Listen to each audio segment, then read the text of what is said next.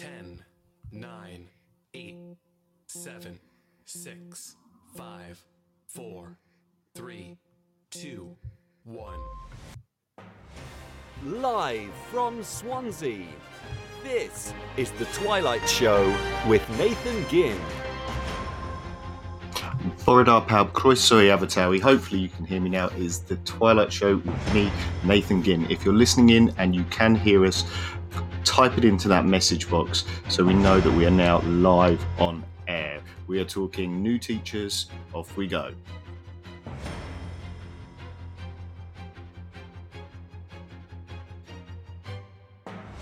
Live from Swansea, this is The Twilight Show with Nathan Ginn on Teachers Talk Radio. Tune in live at ttradio.org or to join in the conversation, download the Podbean app and search Teachers Talk Radio. Follow the hashtag TTRadio. Tune in, talk it out with Teachers Talk Radio. Well, Borodar Pawb, Croeso Abertawe, thanks for staying with us. Not sure what happened, slight technical issue there. Must be the dark nights getting into the Wi Fi somehow because it is dark. I have been complaining all week that so far every day that I've left has been dark leaving school. But hopefully you can hear me loud and clear because tonight we are talking about what it's like to be a new teacher. And I guess for some new teachers, they've not felt this time of year before, uh, where it gets towards the winter months and um, yeah we you know we, we arrive in the car park in the morning and it's dark and we we go to the car park in the evening and it is also dark and not because we're working any longer just because of this you know i'm going to call it what it is this miserable time of year uh, for me. Uh, i jokingly said to someone uh, about school and they said oh it must be wonderful all of the excitement for christmas. Um, you know you're, you're taking your foot off the pedal and i I have to say, they did not get a pleasant reply from me about teaching being easy in the run up to Christmas. Uh, for me, it certainly isn't. But as I say, we've got two guests with us today. We've got Kaylee, who's an NQT from Cumbria, and Scarlett, who's a training teacher from Accrington. Um, let's just see if we can hear them. So, Kaylee first. Uh, hear me? Yes, I can hear you. Oh, well, Kaylee, you are coming through loud and clear. And so let's try Scarlett as well. Scarlett, can you hear us? Hello. Hello, Scarlett. You can hear me as well. Now, I'm just going to double check. Uh, Scarlett, do you know how to mute yourself uh, just in between when we're not talking? So, do you want to give it a try? Oh, superb. Yep, and I can tell that. And Kaylee, let's see if you can join in the conversation. So, Kaylee, how are you doing? I'm doing well, thank you, Nathan. Well, it looks like all of our technical difficulties have flown away um, and we are all here. So, I think if we all kind of introduce ourselves a little bit, say a little bit uh, about where we're from, um, uh, you know, how we've uh, arrived at being new teachers. I, I, say we, I am clearly not a new teacher. I'm the old dog here. Um, I'm taking the role of the curmudgeonly uh, teacher in the corner of the staff room who has their own chair, their own mug, and probably uh, looks witheringly at anyone who's new to the profession for being too eager and too young. So I'm taking that role. But Kaylee, if you tell us a little bit about yourself. Um, well, I'm an NQT this year, but I've actually come to teaching a little bit late. Um, I'm a career change. So I was actually in hospitality um, prior to the pandemic. And then when um, COVID happened, I was actually laid off from my position at the time. Um, and teaching something that I've sort I've always thought of doing, but never really had the confidence to make the leap into the training. And that was a perfect opportunity for me to do it. And honestly, it's the best. I feel like it's the best move I've made in my career. And I've, I've had what you would probably call a portfolio career that I've not never really settled at any one thing, but I feel like I found my niche with teaching. Oh, well, that's fabulous. So I think we'll get into some of that about what it's like to be a career changer to come into teaching, because obviously, I guess you know we'll talk about what our view of teaching from the outside uh, before we we come into teaching. Now, Scarlett, tell us a little bit about yourself as well. So I was a teaching assistant um, for roughly eight years. And during that time, I'd teach a lot of PPA cover, um, absences, sickness, that sort of thing. And deep down, I've always wanted to be a teacher, but I just found I never had the right time to do it. For instance, as soon as I graduated from my first degree, um, I moved straight into our home with my husband, well, now husband. Um, we then had children, we got married. So I kept putting it off and off and off. And then it wasn't until COVID hit and I thought, you know, I've got nothing to lose now. I'm pretty much doing the job. I may as well just take the leap and apply and leave my teaching assistant post and go for it. And I feel like it's been the best move I've ever done because it's just given me that confidence to just fully do what I've always wanted to do. Um, obviously, I have like a wealth of experience and knowledge about the curriculum, and I'm just loving it. I feel I've just needed this break, a bit of me time in a sense, because I've always put my family first and everything else has gone before me. But now it's my time, it's my career now, and I'm willing to give it all what I've got. So, yeah. Oh, fantastic. Right. So, I think what I want to find out first from all of us, because we, are all at different stages. Um, Scarlett, we're going to rewind all the way to before you, you even became a, a teaching assistant.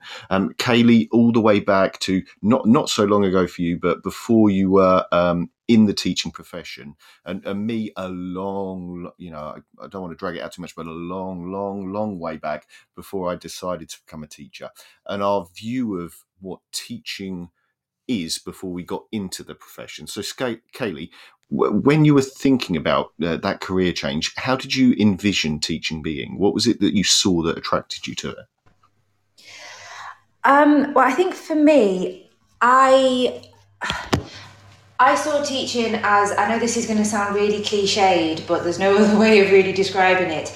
Is that it, it always struck me as being a really worthwhile profession, and and and you've you're actually doing something that makes a difference to somebody's life. You know, even if even on the worst days, um, you've there's there's been some student in at least one of your classes who's benefited from you being there that day and I just felt that everything I've done up until up until this point has never really had that sense of fulfillment for me.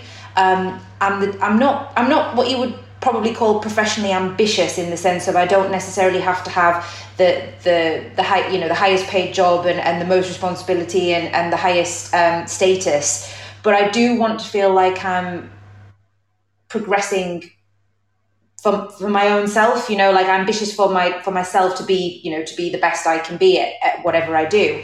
Um, and i just felt like teaching gives me that opportunity and leaves me feeling at the end of the day like i've accomplished something and that i've made a difference i suppose. And i've never had that before. Um, I think that you go into teaching and you do expect, you know, you hear the, I suppose, for want of a better phrase, horror stories of the, the ridiculously long hours and um, the fact that you're, you're, you know the teaching day ends but then you have to carry on working because you haven't had time to get everything done and so i did go into it very much with my eyes open i've i've got friends who are teachers and, and english teachers especially you know we're, we're one of the subjects that everyone says is is the worst for things like marking and and whatnot um, so a few of my friends did say to me, "Are you mad? You know, you do realize what you're getting into." But but yes, I did, and obviously it's not as bad at the moment because I'm, in, I'm, I'm NQT, so I have got space on my timetable to get more things done. Um, but yeah, generally speaking, I knew what I was getting into, even though it was even though the job was new to me, and it's been exactly as I expected it to be. If anything, it's actually been better than I expected it to be because I've had excellent support, and the training that I've had has been fantastic. So I feel like I've really been set up well for the job.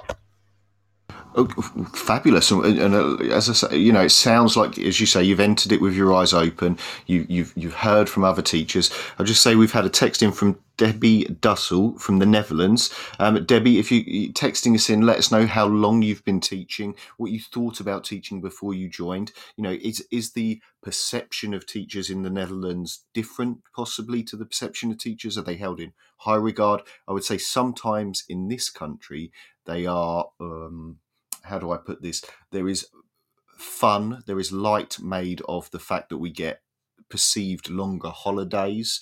There is sometimes a perception that we finish early, you know, three o'clock finishes. I hear that from friends. Um, uh, Debbie's said 20 years teaching. Wow, you know, if it's changed a lot in that time, I would love to know as well. Um, uh, Harry has texted in saying in Spain, state school teaching is literally the dream. Um, Harry, is that for, for, for anyone in the in the country. They're aspiring to be teachers. And let's hear a little from Scarlett then. Um, a bit of a different route in. So Scarlett, take us back to before you'd ever worked in a school, and then actually, what was it like being a teaching assistant? And then you saw the teachers doing teaching, and you wanted to make that leap up. What was it that attracted you? Okay, so basically, going back about eight years, um, I thought teaching was pretty much teaching the children, having really fun days, and like you say, a shorter day, um, being really creative, creating lots of resources and displays.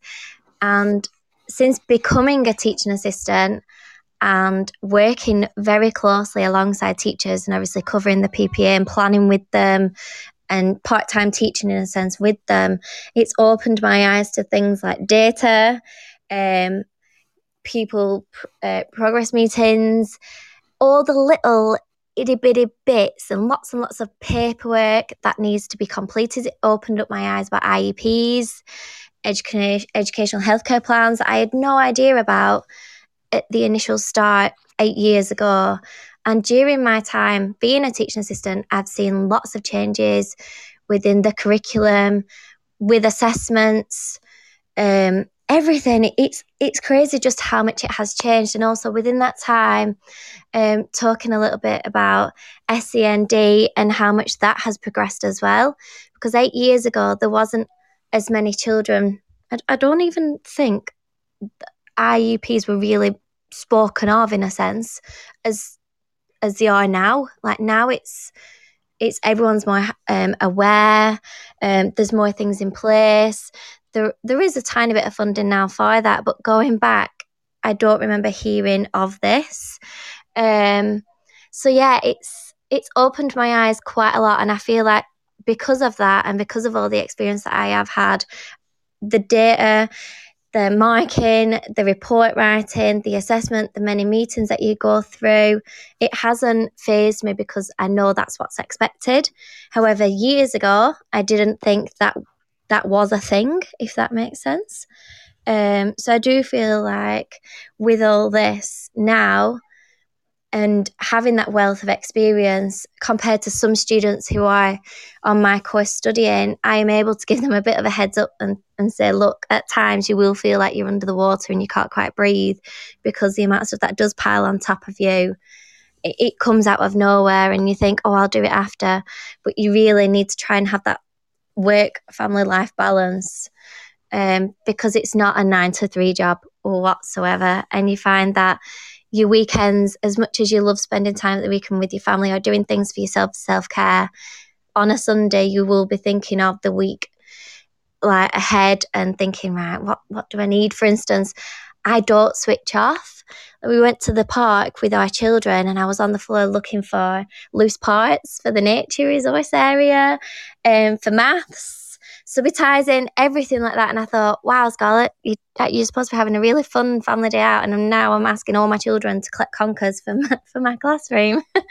Um, I, I, would have to say, oh, you know, yeah. if you spoke if you spoke to my family, um, they would say very much that I, you know, I I suffer from a kind of toxic workaholicness that I think is common in teaching, um, and and I can relate to that. Certainly, as an ex primary school teacher, I can relate heavily to that. And you know, I it certainly felt like there was a lot of work early in my career as I was collecting a lot of that stuff. Now we've had a couple of texts in. Um, Harry is texting again, um, talking about teaching abroad in Spain, saying that um, it's really hard to get into the job. There's state exams. If you're into the job, you've got a job for life. It's almost impossible to get fired. The holidays are really long, um, and the pay's exceptional. Um, uh, Debbie in the Netherlands has texted in saying uh, that in the Netherlands, the, the profession's under pressure. There's a shortage of teachers. Some schools have gone down to having just a four day week. So I'm going to ask both of you, and Kaylee first.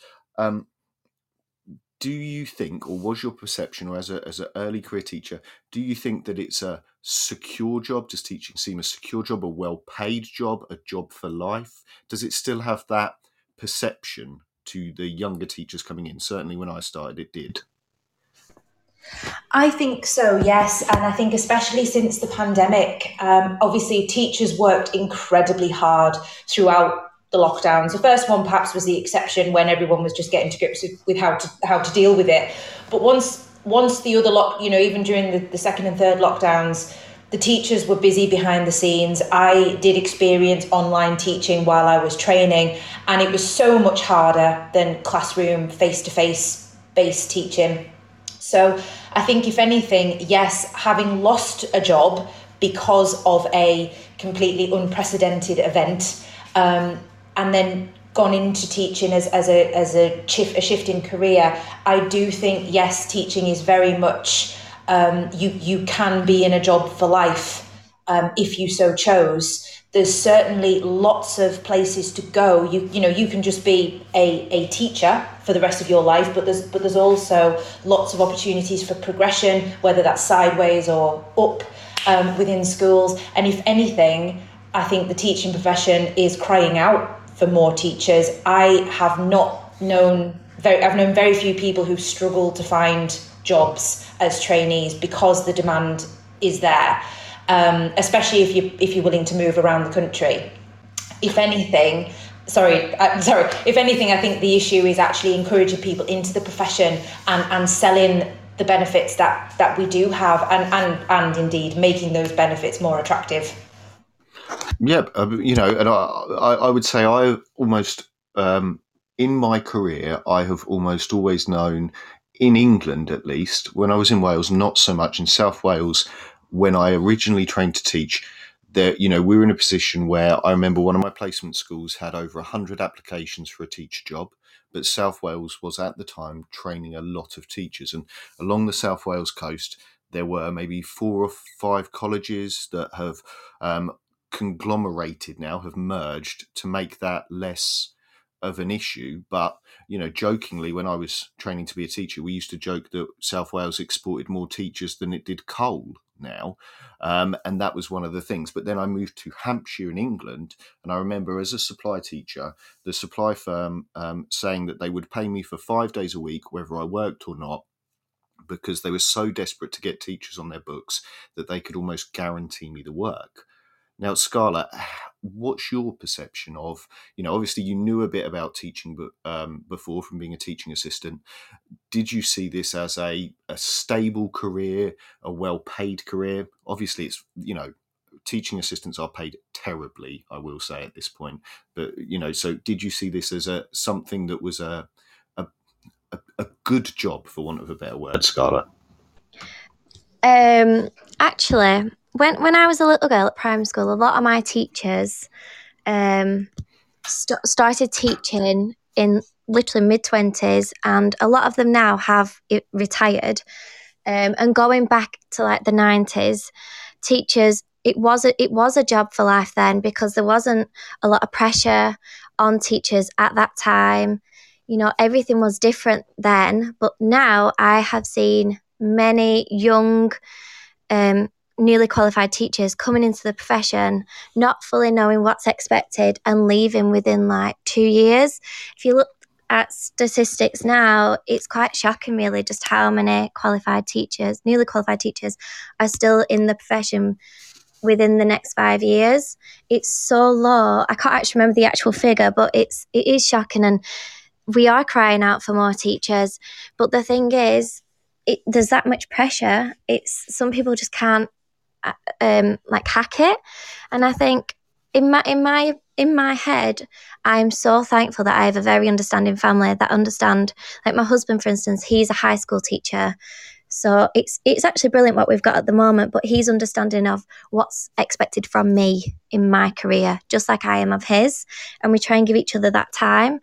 But if you have a family or who who aren't quite understanding of what's expected from you and the long hours at school and even at weekends or up late during the week marking or planning lessons or doing resources. It is hard and it does put a strain on not just your mental health but a family as well if you do have a family.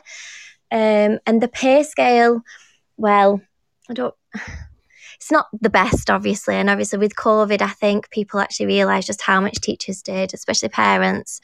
And they was very thankful and grateful, which was lovely to see. Um, that it was a recognised job, you know, and it can be a job for life if you're able to have that perfect balance, well, not perfect, but a good balance for you, especially.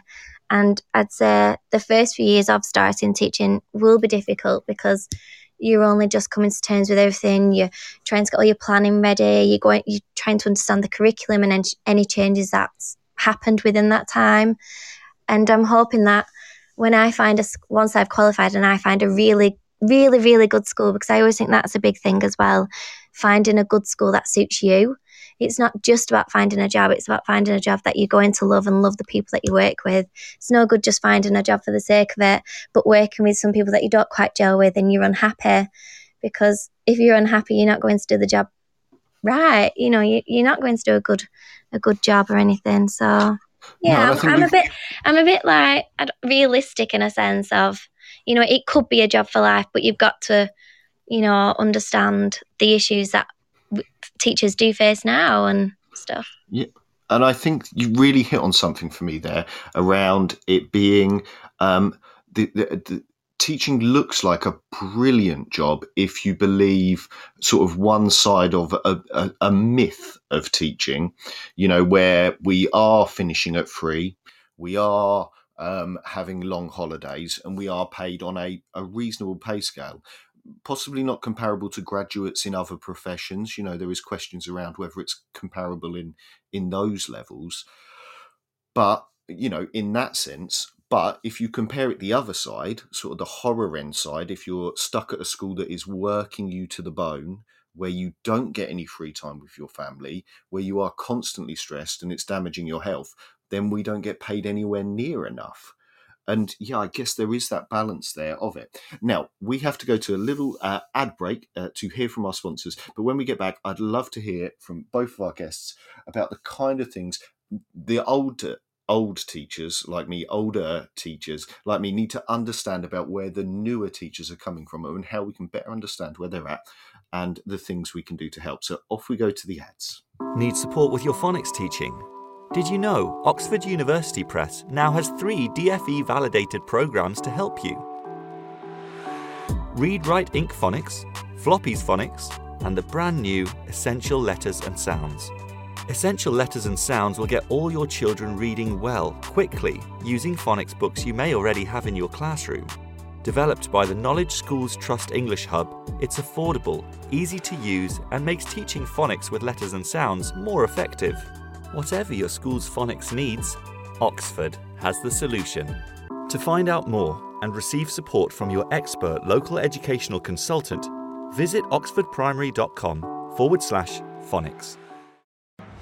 Live from Swansea, this is The Twilight Show with Nathan Ginn on Teachers Talk Radio. Tune in live at ttradio.org or to join in the conversation, download the Podbean app and search Teachers Talk Radio. Follow the hashtag TTRadio. Tune in, talk it out with Teachers Talk Radio. Borodar Pawb, Croeso Abertawe. Hello everyone, welcome to Swansea. Welcome to Teachers Talk Radio, the Twilight Show with me, Nathan Ginn. Uh, and I am talking to uh, Kaylee, an NQT from uh, Cumbria, and Scarlett, a trainee teacher from Accrington. And we are talking about what it's like to be a new teacher in 2021. Um, and just before we were talking, we were talking about... Um, our perceptions of teaching before we really sort of entered onto this path. Um, and now, what I would like to ask um, if both of you are, are happy to humour me on this, I've typed into Google autocomplete uh, what a new teacher. And I'm going to ask each of you these questions about how we can support new teachers, letting uh, Google autocomplete, uh, other search engines are available. Um, but uh, I, if um, these questions. So, uh, Kaylee, are you still with us? Ooh. Yeah, sorry, I had to open my phone again. That's fine. And Scarlett, can you still hear us? Uh, yes. Okay, so we'll go uh, same same routine. We'll go Kaylee first, then Scarlett. First question that I typed in when I said "What a new teacher." The question was uh, what to say to welcome a new teacher. So, as an older teacher, I'm that curmudgeon in the corner with my own chair, my own cup in the staff room. What, what, what what makes you feel welcome at a school as a new teacher, maybe on a teaching practice, or maybe just new to the school? Kaylee, what, what welcomes you? I think uh, I've I've been fortunate. I think I can speak from experience here. What what I have been fortunate to experience is being welcomed by the existing department. Um, obviously, as a as a new teacher, especially of a core subject, I think you go in and there's a certain amount of insecurity because you're speaking to people who have been doing this a lot longer than you. They know a lot more than you do, and you've you know you're expected to do the same job as them with without the same amount of you know ammunition if, if uh, in your in your pack if you like. So I think just the fact that they made me feel so welcome, they made me feel like I was there to be a teacher. I was a peer. I wasn't just the new one or the, or the trainee. Um, and and I personally really liked the fact that they just let me, they threw me in at the deep end and then helped me to swim. So, you know, rather than holding me back and making sure that I was absolutely ready, they just said to me, you know, have a go and try it. And if it doesn't work, you can always do something different. That's how we learn. That's how, you know, they, they you know, they would share their own experiences with me and I suppose make me feel like they still had the same issues as experienced as they were that I was also having as a trainee. As in, sometimes you get a difficult class, and um, what you've been teaching, you know, about uh, you, you might have a particular lesson plan that you've taught for years and it's worked really well, and then suddenly this this one particular class they don't like it, so they've got to adapt. And I think that's what helped me the most is just being made to feel like I was one of the team and just that, you know, being able to talk to them and not feeling like I was pestering them or that that they had no time for me. That was what made the difference for me when I've gone into the new uh, schools for the first time that talk that sounds like a lovely experience. It sounds like you've had a, a, a wonderful time. Um, and and Scarlett, how how would you like to be welcomed to a new school as a new teacher? Um, how would you like that to go? How would it best go? Well, speaking again from experience, um, it's kind of quite funny, really, because I've been that person that has welcomed students in, um, and and I've had that uh, exactly the same experience from the school that I'm currently at. And basically, I feel really welcomed when, again, like Kaylee said, they respect you not as a student, but as a teacher, as part of the team. And they kind of say, in a sense, you're in charge, here you go. And it has been nice to feel within the school community, the school family, if you will, um, and sitting eating lunch with them, talking casually in the staff room as well as talking professionally in the classroom. I always like that because it is a nice balance and to get to know people too. And some some people have a few like hidden talents up the sleeve, so it's always good to find out people's strengths and things like that just by talking casually. Um, I also feel really welcome when they tell you little bits of information, such as about specific children, what their interests are, what their needs are. And I always think that also helps because it gives you a bit of a heads up. You know, instead of expecting you to know everything, they're actually taking time out to spend with you to let you know. Um, which I've had that, and it's been it has been lovely. Um, so yeah, just people just taking the time to get to know you um, and to respect you as well, because as teachers, we're not all the same. We all have different perceptions. Like I could write a lesson plan and interpret it in one way, yet a teacher, another teacher could think, oh, well, I'd have done it this way. So it's always nice to be able to talk to people without worrying of what they might think, because sometimes other people's opinions do matter and you kind of bounce off others as well. And that's how you can develop and progress as a teacher. So, yeah, so far I've they, where I am now, I am actually at Bradley Nursery School in Nelson, so I'm in a different town to where I actually live. Um, but it's been nice to experience that. So yeah. Fabulous. Well, that kind of leads us on, and both of you have talked about being welcomed as a as a colleague, as a as an equal, as a part of the team. And um, Debbie um, from the Netherlands has, has texted in saying that they don't have um, an early careers framework there. I think that's what she means by the ECF. Um, it's all casual, so one in five uh, leave education within five years, which sounds similar to some of the crisis we've had in this country. So that next takes us on to the next question, which is we've accepted you as a colleague, but what does a new teacher need? Uh, so, Kaylee, what, what do you need as a new teacher? What do I need to understand your needs are? Um, I think it. Yeah, it's it's diff- it's a very I think it's a very difficult question to answer because I think it depends a lot on the school. Um, I think, for instance, I did training. Part of my training, I, I worked in an academy, and they were very um, they had all the resources ready to go everything was neat and ordered and you know they had a framework for what they wanted you to follow as a trainee that was really helpful because it gave you a starting point but now i'm working in a local authority school and everyone the, the, department are very helpful in that they share their resources but it, it's very difficult to use somebody else's work if that makes sense. So i suppose there's there is an element of um, perhaps there needs to be some kind of support. It's, it's good to have some kind of support system in place where you've at least got a starting point, whether that's just a medium term plan or some data about your classes. And I found, you know, this, this is no disrespect or, or no criticism of the school I went into because I think it's just part of the of the profession people are just so incredibly busy they haven't necessarily got the time to do this um, but it's it's things like you know uh, knowing where to go to get the data for your classes, knowing where to go um, to get resources for, for lessons just to, just to start you off and get you going. I appreciate I've been very lucky in that they've been there because I know not all schools even share resources. So some NQTs that I follow on Twitter are saying things like they've had to start from scratch, which which is I can imagine that's incredibly difficult.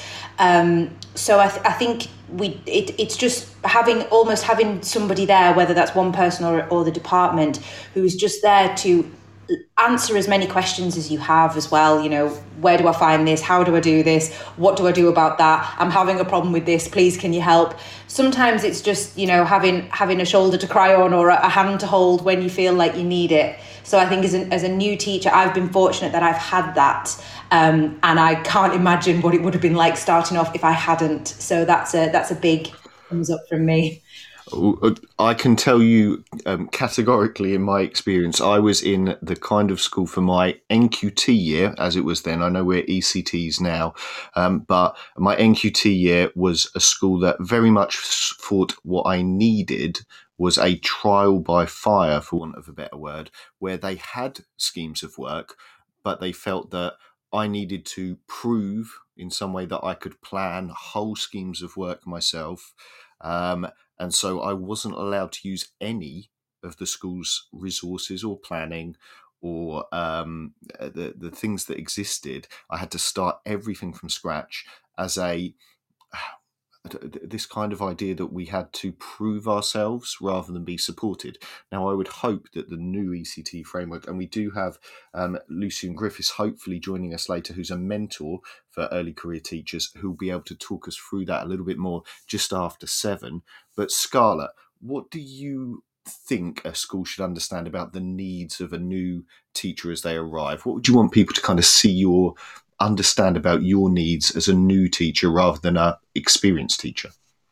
Well, Nathan, the first thing that came to my head was coffee. Plenty of coffee in the staff room. That is what all newly qualified teachers need is caffeine because you literally do not switch off. And I know that for a fact. I just know. Um, but I would love, in a sense of when I am settled and I do find myself a job in a school, I'd love to find a colleague that I do class as a friend to be able to sit down and talk through things. And I do feel like you need some sort of mentor, if you will, when you are there, because there are things like Kaylee said with data and things like that.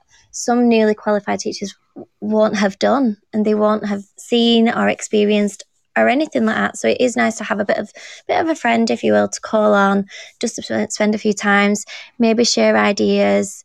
Um, and you also need to find out what the expectations are within that school, um, because depending on the school itself, depends on what they expect from you. For instance, you could plan something yet they'd want to see it outside if they support outdoor learning. So it's all about finding their little traits that they do as a school and fully understanding the needs of the school as well. And I think you need all all the information that you can get about all the children, and even speaking to the teachers. If, for instance, if you're year one or year two, speaking to the teacher like before when they was in the class the year before they came to your class just to find out exactly where they're at and things like that. Um, and you need you need to be organised. So it'd be nice to be in an organised school where they are able to give you things in advance and nothing's dropped on at last minute. Although that does happen, and you do have to be flexible. But that would be a great thing. um, yeah, I really like that. I like this idea. I often talk about when I talk about middle leaders and the role of middle leaders. I see them very much as a insider for the younger teachers that they should be giving them a, a heads up about what's coming down the pipeline. Don't you know? Get ahead on your marking because parents' evening is coming, and you'll have a week without you know, where you'll be run ragged or they'll be giving them, you know, don't, don't forget we've got this coming up or, oh, yeah, no, so and so hates that, don't do that. Or, you know, a good, a good thing for this is, you know, all of that insider information, I think our middle leadership colleagues should certainly be passing on in, in, a, in a really supportive way. Um, this is our next question. Okay, so this is a little bit more pastoral, maybe family based. You know, if we're thinking about a partner or a family member, you've got a new teacher in the family. What is a good gift for a new teacher? Kaylee, what's a good gift for a new teacher? What do they need? Oh, gosh. Um, lots and lots of stationery and notebooks and things like that because I, I'm quite I'm as well. I'm quite old school in the sense that I like writing things down, and that that helps me to process ideas and whatnot. Um, yeah, any anything with alcohol in or caffeine is always going to be good.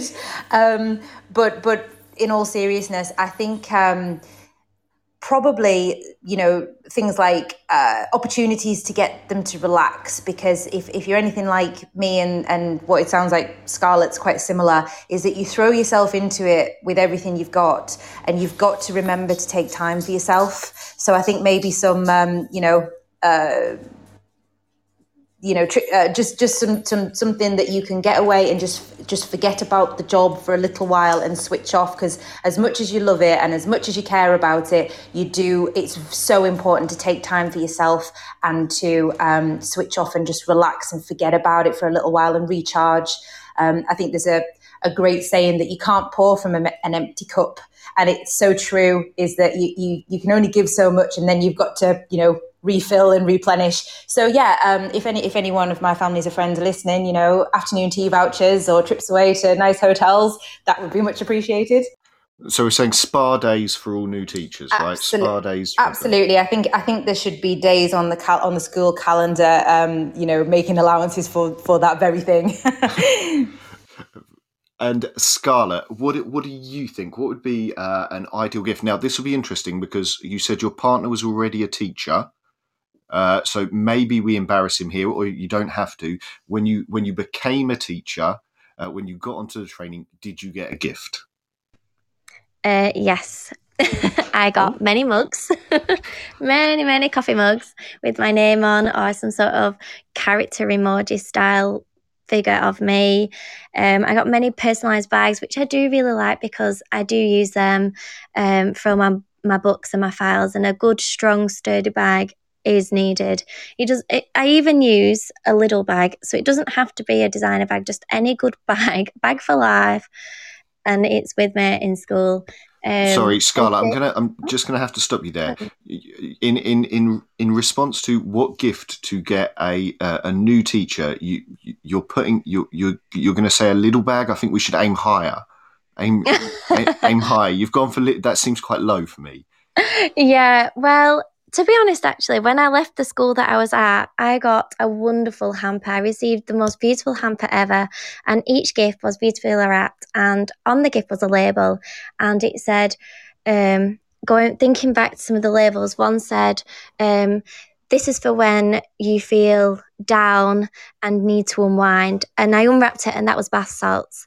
Another one was, um, this is for when you really want to reward the children, and that was stickers. Um, another one was for when you feel tired, and I opened it and it was um, Nescafe Americano, which I've already drank. That's gone. Um, so that was a really good gift. Um, another, um, a few more of my gifts I can't think of the labels, but there were really sweet taglines that was all related to the gift. So it was things like self care, things like candles, bath bombs, bath salts, bubble baths. And then I did get practical things such as stationery, mar- super green marking pens, which I absolutely love. Um, I did have a personalised pencil case as well um, to pop all my little things in there. Um, many, many notebooks, a diary to make sure that I'm attending all the meetings, which was very helpful and handy. Um, and also a teacher planner as well, which I didn't think I'd fully use, but I am starting to use it now. Um, oh, I, I will say I am fully into teacher and a planners. trolley. I was oh trolley, yep. I've had one I of got a those. pink points. trolley. Um, I've- and I'd I've- like to consider myself. Oh, sorry, Nathan, but I um a lot of I'm very very girly, and I always wear super bright colours. I wear lots of flowers in my hair. I was known for like the flower teacher, if you will, and a lot of teachers laughed at me when I was leaving in the last week, and I laughed too. But they they were saying that I'd be like Elle Woods from Legally Blonde because I do act a little bit like Elle Woods. And if you can envision envision this blonde haired girl with like literally a bright pink dress and a pink trolley, that is Elle Woods, and it's also me. And it's just it's funny and iconic, but that's me. So a lot of the gifts were pink and girl. Fair enough. And uh, as I say, I, I um I'm fully into teacher planners now. I used to do everything digitally, and I have now found, and I would advise this to people, the the wonderful thing about a teacher planner, an actual paper binder planner, is that you can leave it at work. And when I used to have everything on my phone and the school calendar on my phone, um, I was constantly attached. And now some days I leave my planner at work and I, I can't do any work at home because I can't even look at it. I can't get bored while I'm watching TV and start scrolling through my phone. So I'm a big advocate for a, a teacher planner at the moment for, as far as a well-being thing goes. Um, now we've had a message in there. Um, Debbie has texted in saying that uh, her principal gives extra days off for newly qualified teachers. Uh, now that does sound a, a wonderful thing. All we need to do is get them to chip in the money for the spa day, and we, we will be there. Um, so this is my final part, my final part of questions in this section um, for the two of you. And Kaylee, I know you do have to uh, rush off. So after the news, we will be joined by um, mentor for ECTs, uh, Lucian Griffiths, who I've already seen has been answering questions in the texts. Um, but what questions do we need to ask a new teacher? Um, when we when they arrive at our school so kaylee first what questions do i need to ask you uh, when you arrive Oh gosh. Um, I was uh, if, if you'd asked the other way around, like what questions should you expect from a new teacher? I'd say, how long have you got? Um, I th- I think.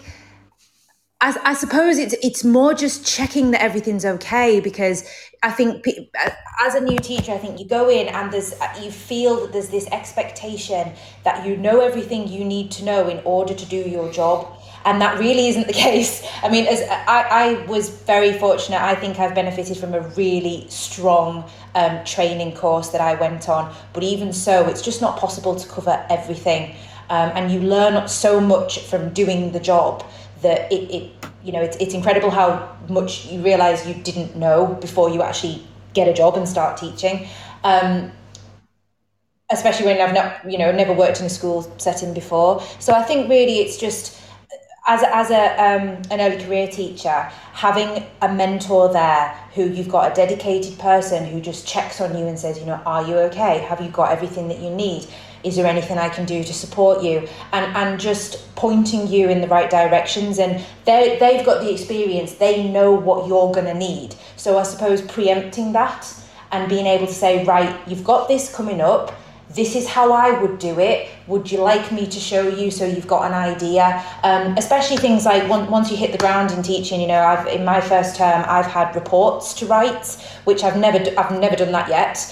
Um, I've had data in entry to do. We've had um, uh, moderating assessments for key stage three and key stage four. So that was a huge deal and something I'd never done before. So just having that contact with the department and them checking are you are you do you know you know are you happy with what you're doing can i show you what i do so that you've got a better idea of what you're doing that was massively helpful and just being able to get the experience from those teachers who've, who've been there done it and and know what to do you know that, that it, it comes more naturally for them, that is definitely where I would say that's that's what how you need to treat your new newly qualified teacher, as it were.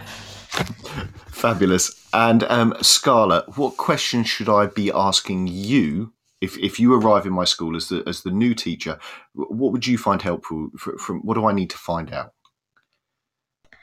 Um, I'd probably uh, similar similar to Kaylee, just if I'm okay, if I feel settled, um, ask if I have any problems or if I'd like to talk, um, and create that bit of bit of like a relationship where you feel comfortable talking to somebody if you do have a problem or if, if you are in need. Um, and I also like it when people offer to help. So if they ask like, "Do you need any help?" Because I, I know a lot of people will say, "No, no, I'm fine," but secretly they'll really want that, and they do want people to ask because not many people like asking for the help.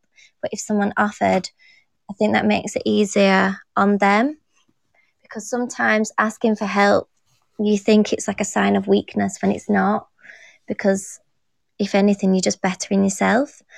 Um, so yeah, I think things like I'm just asking questions just to get to know um, the newly qualified teacher as well, like just to get to know me. You know, it's hmm.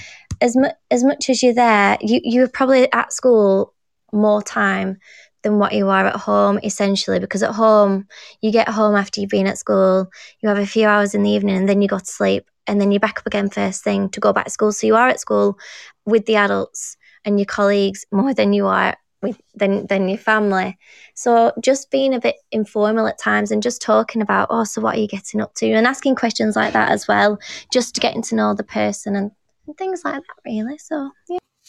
Yeah, I think you're hundred percent right on the um, the bit about people not wanting to ask questions, and I think that is one of the biggest like cultural shifts that a school can can make to help people's well-being because they're, they're, particularly when you're new to teaching and maybe you haven't seen you know i've been very lucky to have colleagues that i have worked with who have um, been accepting of the reality of things never being finished, things never being perfect. You know, that is just the nature of how we work. You've got to get a lesson ready for tomorrow.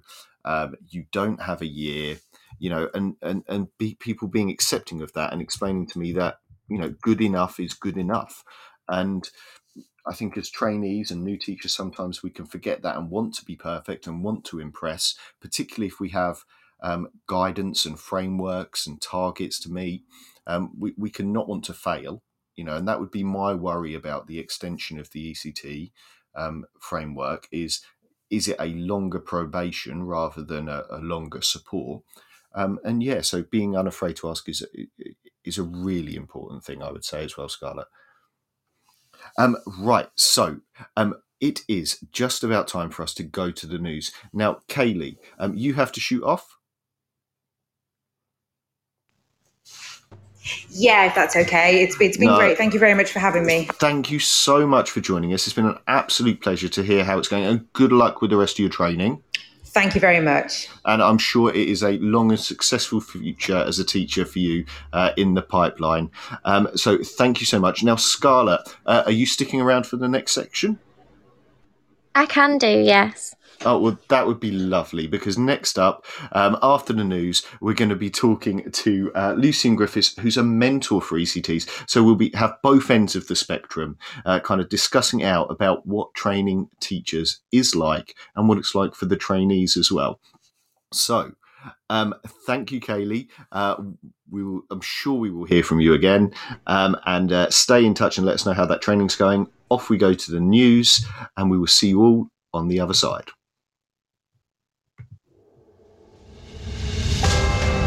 This is Teachers Talk Radio, and this is Teachers Talk Radio News. This is your latest Teachers Talk Radio News with Gail Glenn.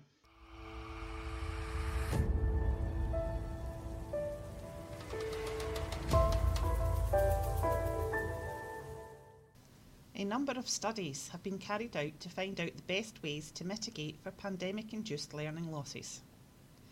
Some which have been carried out in the US, Canada, and Chile highlight the benefits of extending the school day. In 2020, school pupils in England lost an average of 40 days of school on site as a result of COVID. Despite schools providing online learning, there were still learning losses. The UK Government has discussed the possibility of extending the school day, with reports suggesting that the existing cap on the number of hours state school teachers can be asked to work could be lifted. Studies conducted in Latin America and the Caribbean have raised the psychological cost to teachers as a possible consequence. While there may be benefits, pupils would not benefit from being taught by teachers who are stressed and burned out. Teachers' needs and perspectives need to be taken into account for any educational recovery plan to be effective.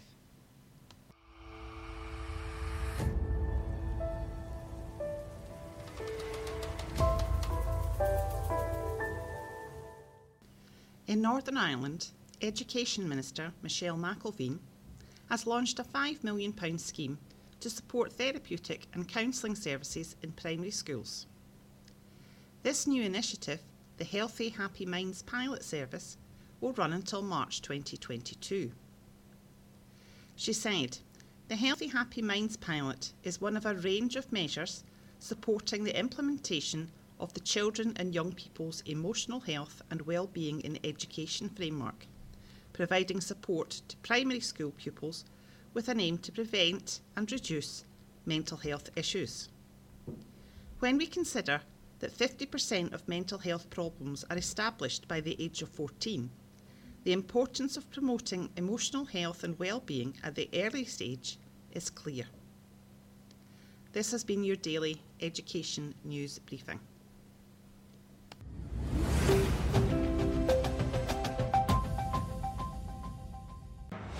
Live from Swansea, this is The Twilight Show with Nathan Ginn on Teachers Talk Radio. Tune in live at ttradio.org or to join in the conversation, download the Podbean app and search Teachers Talk Radio. Follow the hashtag TTRadio. Tune in, talk it out with Teachers Talk Radio. Borodar Pawb, Croeso Abertawe. Hello, everyone, and welcome to Swansea. Welcome to Teachers Talk Radio and the Twilight Show this Wednesday with me, Nathan Ginn. And we are talking about new teachers, trainee teachers, um, people training to be teachers, ECTs, NQTs, uh, however we are naming them, uh, those people at the start of their teaching careers. Um, I've been joined by Kaylee, an NQT from Cumbria, who has had to shoot off. Scarlett, a trainee teacher from Accrington, is still here, and I'm hoping that Lucian in the studio is able to call in now, and uh, we will have. There we go. We should be having another guest join us. Uh, Lucian, are you there? I think so. Uh, yep, we can hear you Okay, loud good. and clear. Now, welcome. I saw you in the studio there, but your username, I hadn't put the connection together. Um, and, and, and so I hadn't No, it's my maiden name. Avis Ah. is my maiden name.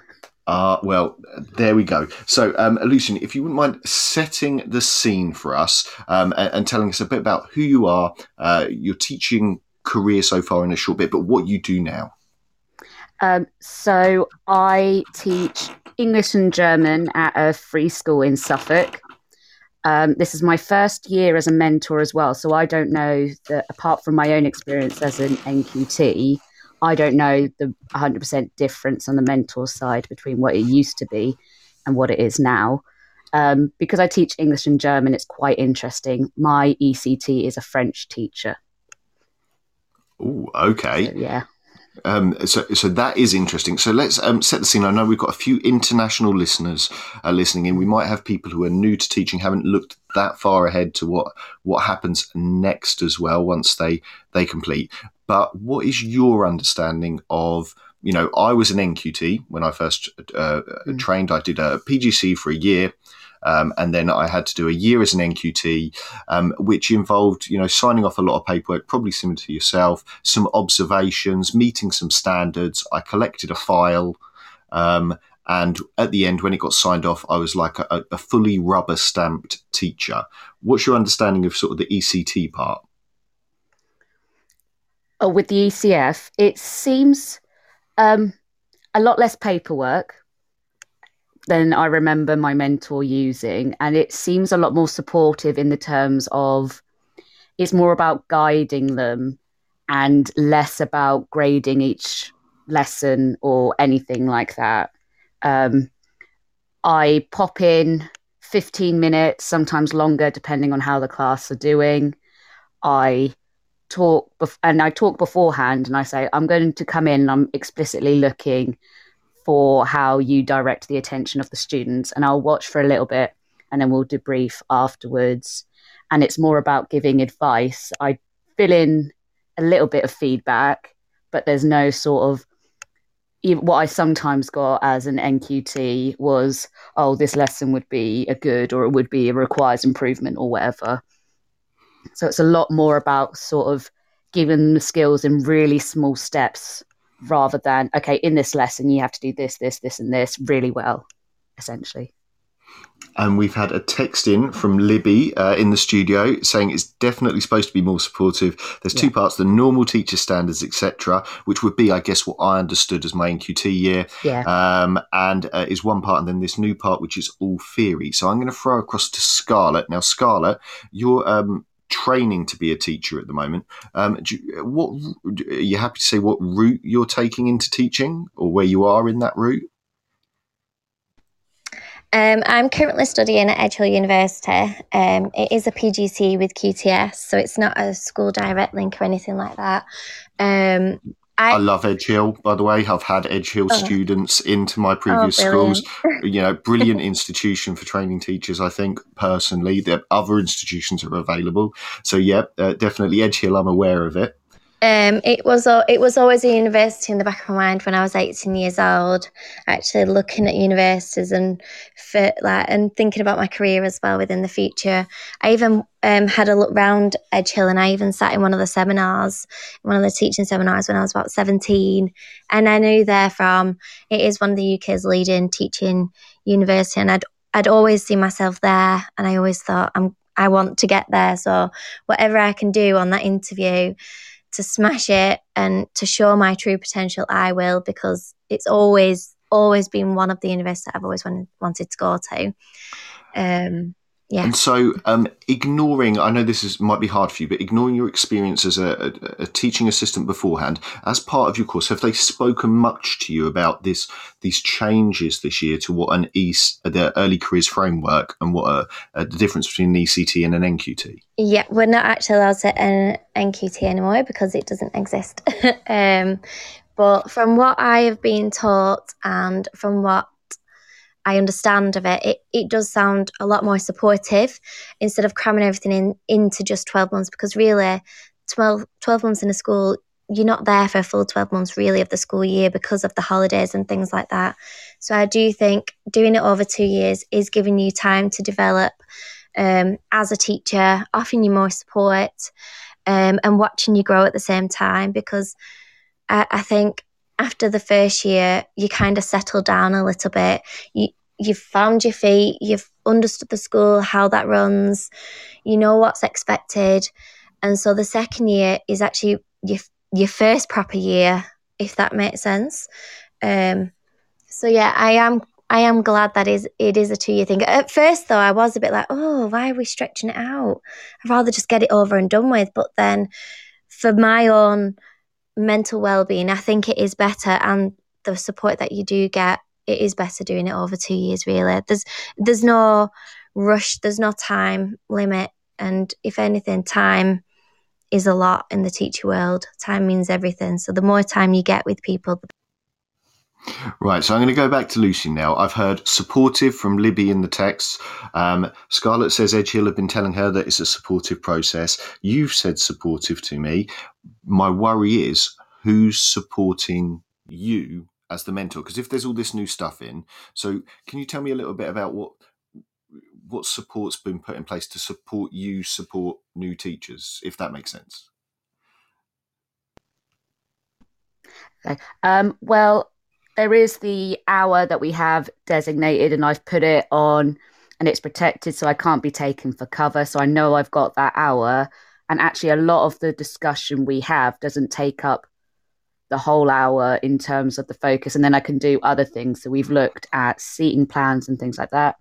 Um, I've got actually Libby is my um, oh what they call it the the induction tutor that sort of role. So I go to Libby a lot for support, and she makes sure that I'm supported in terms of oh coordinator. Thank you, Libby. Um, in terms of supporting my um, my mentee, and it's just people checking in. Um, yeah, that's the main support, I suppose. Now, my worry, and every, every, you know, all of these things of support, and maybe I was, um, you know, maybe I just had a bad experience, but I personally, for myself, did not feel my NQT year, you know, I've described it as a trial by fire, that my NQT year was a supportive process. I felt very much it was set up as a year long probation test you know, where I was constantly scrutinized and observed. And, you know, as, um, as you described, I was being graded on lessons, individual lessons, you know, mm. uh, hour long observations where they would come in and say, that lesson was good, that one was unsatisfactory, that one was, uh, you know, whatever. So it, re- it really was a, a, hard and intense um, kind of process. Um, so is it is it not like that now? I don't think so. Like even when I started teaching, so just a bit of context, I'm in my fourth year of teaching. Mm-hmm. I think it it feels a lot longer sometimes, and sometimes it feels a lot shorter. Um, and I remember feeling very much like, okay, I've got all these hoops to go through, all this paperwork I have to fill in. Um, so still having to write out lesson plans for whoever is observing me, whether it was my, I think it was induction tutor when I was there. We, so we had one for the all the tra- all the NQTs, and then my own subject mentor. Um, but now, you know, I don't have to see a lesson plan from my mentee necessarily. Like we discuss it beforehand, and we discuss in particular the main bit I'm focusing on, but I don't have to see something written. She doesn't have to spend hours writing out a lesson plan on those horrible grids where you have to fill in like every question that you would ask and all this sort of stuff to show. So it is definitely, in my opinion, a lot better. I remember being thrown in a lot, it felt in the first one and always scrutinized. Yeah, and I wonder, but I wonder if that is part because do you, as a teacher, are you expected to do any of those things we hear where we, you know, I, I, know certainly at times in my career at certain schools, I've had to email all my planning to the, you know, senior leaders on a Monday morning for the for the week, um, but that that doesn't seem to happen anymore. So is it part of teaching as a whole that has changed, or is it part of our expectations for new teachers that's changed? Do you think? I think there's a mixture of both. I've noticed even in our own, even in my own school, we're now trying to go to having centralized resources. We're part of a sort of, it's not necessarily a multiple academy trust, but it's a similar kind of concept. And across the trust, we all have the same curriculum per se. And it's trying to get that a bit easier. So you, we've got, we are, there are steps being moved as for teachers as a whole in terms of well-being and being supportive. So I think that is why it's changing, as well as obviously the heightened demand for teachers nowadays. Um, certainly. Now, um, if we, if we come back to you, so you've heard us, myself mainly being the the older uh, uh, teacher in the conversation talking about the olden days of how it was um, when when I started teaching. Um, how do you find it for yourself now with those things that are expected? Are you in a school that expects a lot of planning done beforehand? Do you feel there is high scrutiny in that sense? Um, the school that I'm in now, they act they're actually very lenient and they're very kind. I do have a dedicated day where I do get PPA, um, and it is a full day, believe it or not. Which they don't necessarily have to give me a full day to do PPA. It doesn't take me a full day, but I try to use my time wisely. So I will go into different classes to observe other teachers um, and the methods that they do and and kind of compare all the teachers and what works well with certain children, what doesn't quite work, in my opinion. Obviously, I won't say that to them. Um, and just looking around really at how they create that environment and what they do to settle the children. Um, and things like, because I am studying early years, um, so the children are quite young. Um, so, yes, I do find now given the fact that a lot of newly qualified teachers have been dropping out within the first few years of qualifying, I think there's had to be, a, be a change. And I think that is why there is now a two year period, if you will. Instead of it being a preparation period, like you've said, um, it is more of developing you and helping you rather than scrutinising like it was before, because I think that was putting a lot of teachers off actually teaching um, in the, like for, for a few more years. And I think having that difficult first year doesn't build them up to be successful in a sense because they've already been beaten down many times, having to fulfill all the paperwork, do this, do that, jump through hoops. It doesn't set them up, if that makes sense. So I think that's part of the reason why they've changed it now. So and I am grateful because I think mental health now is such a big thing and more people are aware of it and more people are trying to support it. I mean, sometimes it can just be a tick box. So some workplaces might think, right, well, we'll say this because then we've said it. But some some schools have actually put into it into perspective. If you were like at my last school, we had a wellbeing wheel, and each member of staff, if your name got drawn out the hat, w- we'd try to make sure it was a different member and not the same person winning all the time. And you'd spin the wheel, and it could be things like doing PPA at home, so you'd finish at dinner, be able to go home to do the rest of your planning. Um, another little prize is just to help you. It could it could just be your favorite chocolate bar, or a member of uh, SLT will buy you breakfast that morning, um, and things like that. And just having more support in place. And I think that that's happening now because it's needed to. Okay, I'm a, I'm hundred percent here for SLT buying me breakfast. If any of my SLT are listening, I, am hundred percent behind that idea. Um, I've got a question for you, um, Scarlett, and then I'll, I'll, I'll throw it back to Lucian.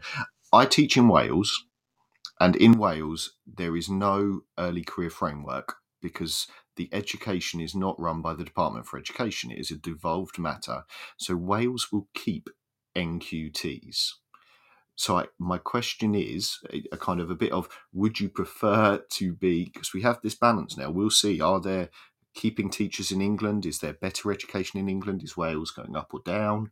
Because um, we are just across the border and we are allowed to move between. I can teach in England, I can teach in um, in Wales, and I have moved between because um, that part of the qualification exists, but different education systems. So th- there is the opportunity to do the choice, ignoring family and boundaries. Would you want to do an NQT year in Wales or the ECT year in England? Scarlett, first of all. That's a really good question to ask because given the type of person I am, I am a get up and go and just do it and get on with it. Um, and if I didn't have, say, a family or a home and I was living with my parents, I'd just do it. I'd get it done. A bit. I, I don't mind. I kind of handle stress a little bit differently to others. Some people say I enjoy it um, because I just handle it. And yes, there are times where I do get a bit flustered and I feel a bit overwhelmed, but I try and cope and I think, well, this is what has it, this has to be done, and there's no other way around it. Um, but yeah, it's really hard question to to answer, but probably not. Even though you've said obviously don't think about family and stuff, but it's hard to not answer the question in a realistic way. Um, but I wouldn't be able to because it wouldn't be possible because of no. the circumstances, if that makes sense. But had I not have that, I probably would just do it. Um, I know many friends who have even gone to Scotland to study. Uh, well, they've actually moved to Scotland to actually study um, at university and lived there for few, for two years, and then received free qualifications, and then moved back to England. So I do know of a few few people who've done things like that um, within the system just to try and better themselves as a person, and then eventually come back home to the roots. Um, Certainly. Right. Okay. So, Lucien, same question to you. Would you prefer to be an NQT or an ECT?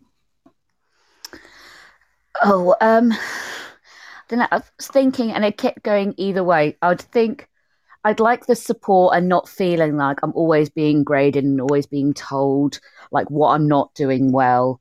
I mean, even the feedback for mentors now is very much focused on what was good, one target to improve.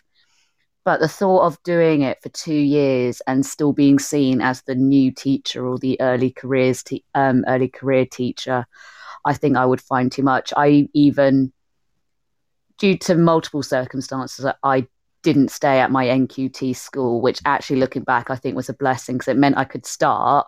And as far as the students could tell, you know, I've been teaching for years, you know, and yeah.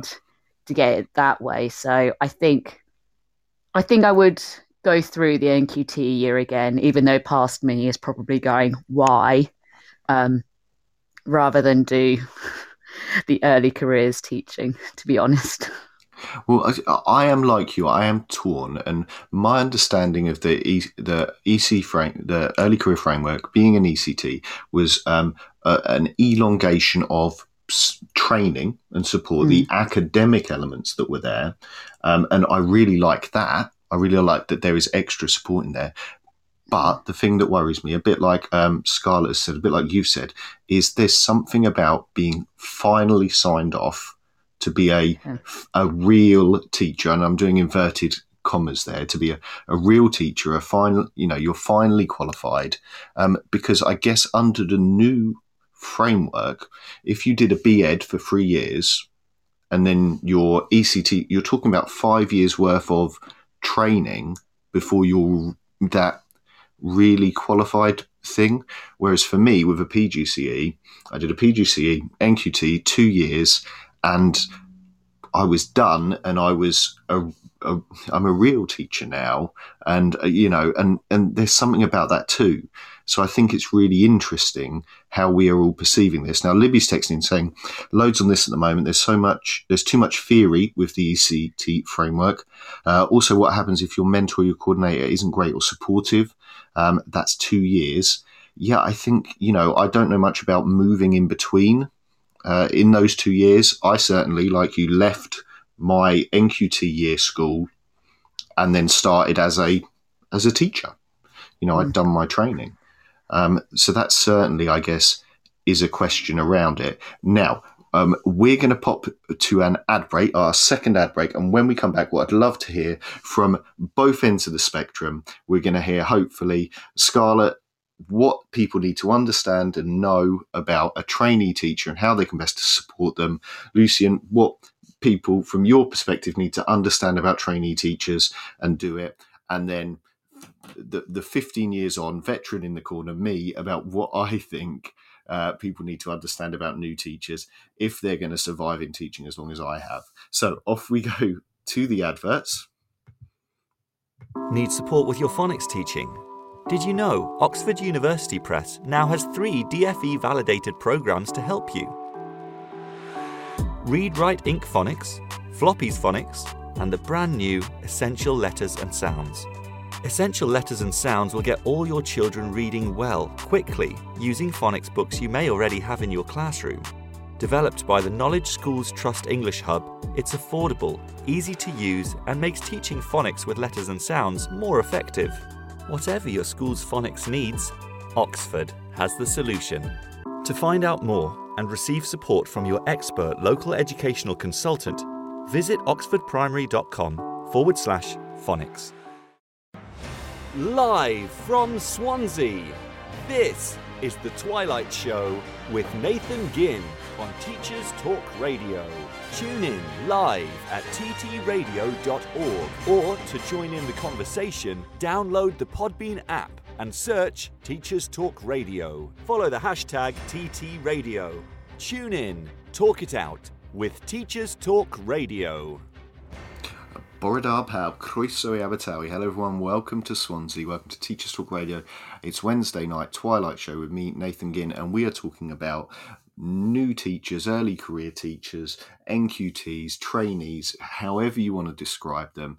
Um, we are talking with Scarlett, a trainee teacher from Accrington, and we're talking to Lucienne, who's a mentor for for ECTs. Nearly said the wrong thing again, um, but um, we have heard um, about what it's like to be a, a, new teacher, what it's like training. We've heard about some of the support that is in place for um, new teachers and about the differences that have changed there.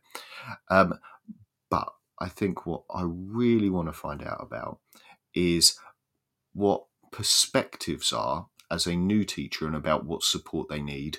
Perspectives are from a mentor about what um, they they think a new teacher needs to know and find out to be successful and then i'll take on the role as a, a senior leader um, and my perspective of what i need to see from new teachers so scarlett we're going to start off with you as the the the, the newest i want to you know least experienced the, the freshest teacher what do you feel to wrap up the show a new teacher needs from their school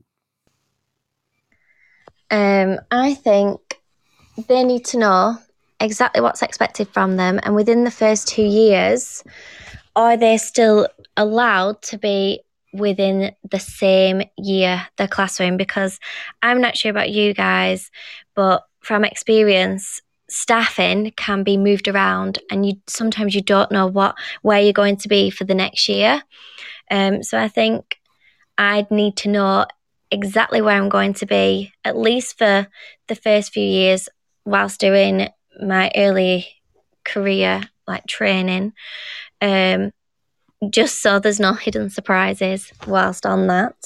Um, so do you think that's stability to help you sort of master your craft kind of thing? Is that what we're yes, thinking? definitely stability because i know i i i know from previous experience some some um like nvqs if you will newly qualified teachers they had done their first year and then all of a sudden actually not in this year group anymore you go into a different one. And it felt like there was doing the M- mvq year all over again because it was a completely different year group different curriculum different style of everything really different level of children. So i'd hope to find the stability and the organization of that within the next two, within the two years and hoping that the person who does guide and support me my mentor stays the same as well and there's no change within that because that would be another difficulty if you've gelled with somebody and they know exactly how you work as a teacher and they've given you great feedback to then get somebody else who might pers- perceive that feedback in a different way and say, well, actually, don't do that, do this, it can cause confusion. So to have that same person and that go to person as well, that's that's what I'd need, I think. So some just stability in there. And just to, to push on it, you said mm. you're in early years at the moment, did you? I am. And uh, uh, what is your preferred year group? Oh, do you know, so many many people have asked me this question because I am quite an all rounder. Like, I have literally worked within every year group within a primary school you can think of. Um, and I do feel like my strengths lie within the infants. Um, I have done a lot of years in year two, so I feel like I know the curriculum from the back of my hand, and SATs, they don't faze me. You know, bring them on we'll smash it we'll just we'll do it I, we'll give it our best shot type thing however the creative side of me i love creating little setups um, I love. I even dress as characters at the weekend, so I do a lot of um, hot seating of characters with the children. So I do love reception as well, um, and getting down really to the child's level and crawling on the floor and being a dinosaur or being the Gruffalo. But then I also love um, systematic synthetic phonics. So year one will be great doing the screening test. I've assessed loads of children over the years within the phonics. So it's really hard to answer that. I think probably oh um Oh, I don't know. I, I can't. I couldn't. Year R is the best, by the way. Year R is the best. As as a, as a I was a primary deputy head. Year R is the yeah. best, and you sound made for it. But what you're after is stability of the year group as well as the the mentor, as you sort of said, to, to help you become comfortable with your craft and your your kind of expectations. Yeah. Yeah, that's perfect. You've hit the nail on the head there, really. Um, and I always, the part of the reason why I wanted to become a teacher is when I was at primary school, my favourite teacher was the reception class teacher, and I'll never forget her to this day. Um, she was called Miss Casper, and I did love Casper the Friendly Ghost as that came out the in the nineties when I was born. So maybe that was one of the reasons why I realised. But I always thought, oh, I'd love to be like her, and even watching Matilda with Miss Honey, and think I'd love to be that teacher that the children go to and can connect with. So reception probably would be great to start off with, just so then I can see the children move up in the year, and then perhaps as the year go on, they might I might be moved into year two or year one. But I am quite flexible, and I always think that sometimes the school knows best as well, and they see you as oh, you'd be perfect within this year group. Um, so I am quite open minded within that as well. Like I'm not, I wouldn't be sad if they said, "Oh, we want you to be in year one because we think," I'd be like, "Yeah." Fabulous. Now, Lucian, uh, secondary school um, you were talking about um, is slightly different um, because, um, but I guess this a, a, comparison would be maybe we'd be saying we maybe we shouldn't be giving ECTs exam year groups key stage four or am i am i making to, trying to make something fit that doesn't what do you think uh, an ect needs in their first couple of years? I I'm a bit torn. So my um, mentee has a year eleven because we're quite a small school and a very small department. We only have what she is the only full time member of well full time teacher I suppose of languages as I'm split between English and German. Um, however, I do think um, teachers do need to be given these chances to, uh, you know, these safe chances where they do have the support and they are learning because otherwise they'll get to when they leave and they'll be like, I don't know how to deal with this. And actually, I think Scarlett kind of hit it there where she talked about how sometimes having that bit of flexibility is important that they have that chance to kind of learn to do it. And because they do need these skills when they sort of go on, and it depends on the school what provisions they have. Um, but I think they need the kind of not a chance to fail per se, but they do need that sort of sense of challenge with it because even though I didn't 100% like my NQT year, I feel like it gave me skills and it gave me the sort of ability. So when I moved schools, I'm like, okay, it's a fresh start, but now I've got these things. I've dealt with, you know, horrible behavior, or I've been, ha- I had three year 11 classes when I was an NQT. Granted, it was a part time of it, but still having three, it was I think if I didn't have that, I would have been terrified of having a GCSE group when I was literally all by myself because I wasn't the newly qualified teacher anymore. Yeah, certainly, and I, I can really relate to that. As um, you know, I as I say, I was in primary for for a significant amount of time, and I did meet teachers who had only ever taught in one year group in primary, and that can be very isolating. And if you do it for a number of years, you can um, lose your flexibility, I guess, for want of a better word, become established because you are very good at that one thing, and and it's less easy to spread your wings because you're less maybe open to new learning. And also, I really relate to this idea that my NQT year was tough and horrible, but it made me stronger. I then did two years on supply, teaching primary, secondary, everything. So I never picked a, a year. In fact, uh, you know, I'm still happy to teach in reception in the morning and year 11 in the afternoon. Um, and that made me flexible and broad, but I wouldn't wish it on anyone. And so I guess I, I'm looking for and I'm hopeful that the new early career framework allows us to give enough of those opportunities without damaging the profession because the way I did it I don't think was a good way. And I think I have survivor bias of, you know, I got through it, so I think it's okay. And I think maybe many teachers in the profession have survivor bias because we're the ones who are left. So we assume that what we went through made us good teachers when maybe It's just that we survived. Um, what do you think about that, Lucy? Very true, I suppose. Like, it's the kind of mentality of, oh, it didn't do me any harm, it won't do them any harm. When actually looking back, maybe if I hadn't had, you know, those three year 11s plus my own year 10 group all by myself as an NQT, maybe it wouldn't have felt like such a horrible year that I look back on with dread with it. But it's so tough, hard. isn't it? and I think, you know, maybe that's what we come to is there is a new way out in the water at the moment. This is the first year that we've had ECT mentors, ECTs. We are finding our feet with it. And it has been lovely to hear everyone's different thoughts on it. Um, now, we do have to wrap up. It is time for us to go. For me to say Nos da, as we say here in Wales, I will tell you both my, my favourite fact that I'm telling everyone I've met today. In Wales, the word ysgol, which means school, is the same word as ladder which I think is beautiful as a me- linguistic metaphor. Uh, the word for school in Welsh, ysgol, is also the word for ladder, and we are climbing up it, and our kids are climbing up it. Um, Scarlett, thank you so much for being on. Thank you for asking. I've absolutely loved my time here, and it's been great speaking to other people as well. Listen, best of luck with your training. It sounds like you are miles ahead of where I was at, at, at that stage in my career. And it sounds like you're going to do wonderfully. Um, enjoy that dressing up in early years. Enjoy those um, small plays.